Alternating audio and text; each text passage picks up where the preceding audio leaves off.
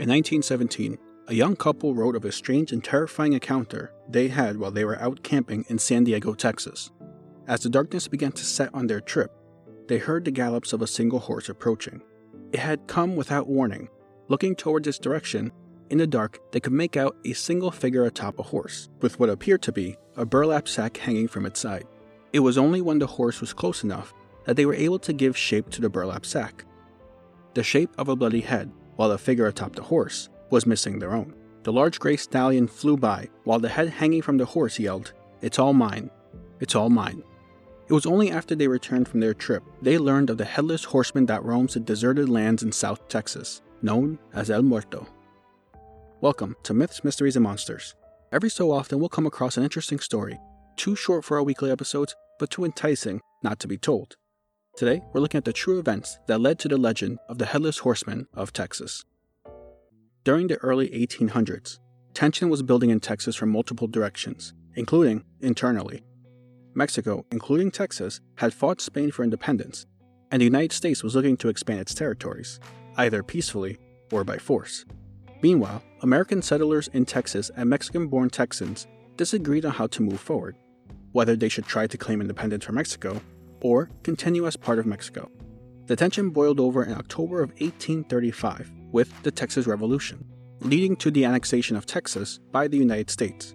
But this only led to further conflict between Mexico and the United States, with the main dispute being where the border would be, and Mexico's General Santa Anna attempting to take back Texas.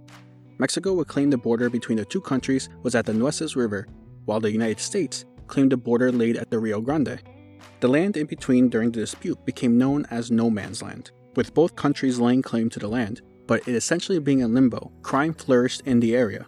Texas responded to the increasing crime by officially creating the Texas Rangers to quell the violence.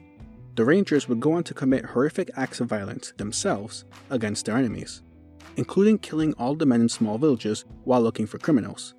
To some, they were the Texas Rangers, but to many others, they were Los Diablos Tejanos, or the Texas Devils. Until the Mexican American War in 1848 settled the border, crime and lawlessness flourished in no man's land. And afterwards, the Rangers were in charge of completely stomping out anyone who dared to commit crimes in what was now decidedly U.S. territory.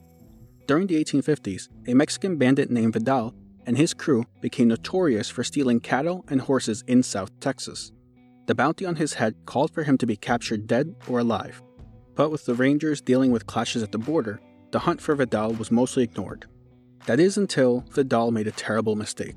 Vidal and his crew came upon an unprotected ranch and, believing themselves to be in luck, stole most of the horses.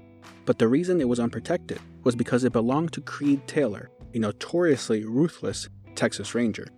When Taylor returned, seeing his ranch empty, he gathered a local rancher named Flores and another Texas Ranger to assist him in tracking down the bandits.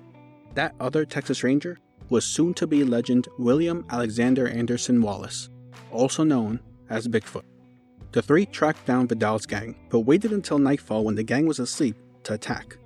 Once night fell, Taylor and Wallace killed all of Vidal's gang, including Vidal himself. But Taylor wanted to send a message to any other Mexican bandits who dared to commit crimes on U.S. soil. Taylor and Wallace beheaded Vidal, propping his body up and tying it to the back of a dark horse. They then took his head, running a rope through its jaw and around the saddle so it would hang as the horse rode.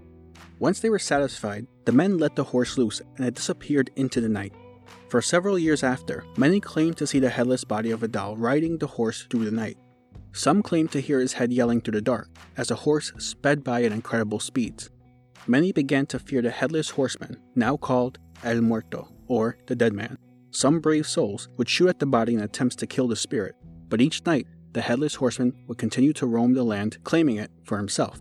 Sometime later, a group of ranchers were able to catch the horse at a watering hole, Vidal's dried up body still tied to the back, now riddled with bullet holes and arrows. They removed the body and buried it in an unmarked grave near Alice, Texas. It was assumed the sightings of El Muerto would come to an end, but instead, many more claimed to see the ghostly spirit. Some sightings claimed the horse now breathed fire, and bullets would pass right through the body. Others claimed seeing the headless horseman meant bad luck and misfortune were sure to follow.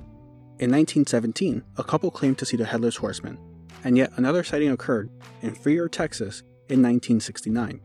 Some say he can still be seen atop his horse, in the darkest of nights, riding, headless, claiming the land. But how about you? Do you believe the Headless Horseman of Texas is still out there? Thank you for joining me on today's episode of Myths, Mysteries, and Monsters.